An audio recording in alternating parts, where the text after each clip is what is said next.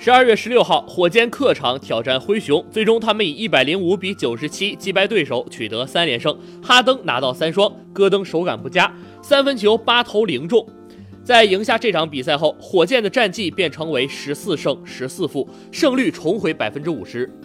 火箭方面，哈登拿到三十二分、十二个篮板、十次助攻、两次抢断；保罗得到十分、十次助攻；凯佩拉得到二十六分、十个篮板、两次封盖；杰拉德·格林贡献十七分；塔克拿到十四分、七个篮板。灰熊队康利得到二十二分、六次助攻；小加索尔得到十七分、九个篮板、四次助攻、三次抢断。迈克尔·格林得到十三分、六个篮板。此役，杰拉德·格林变身为板凳骑兵。他在上半场只拿到两分的基础上，下半场爆发。在第三节，杰拉德·格林命中了三记三分球，外加一次三分球外造犯规，单节拿到十二分，帮助火箭顶住了对手的反扑。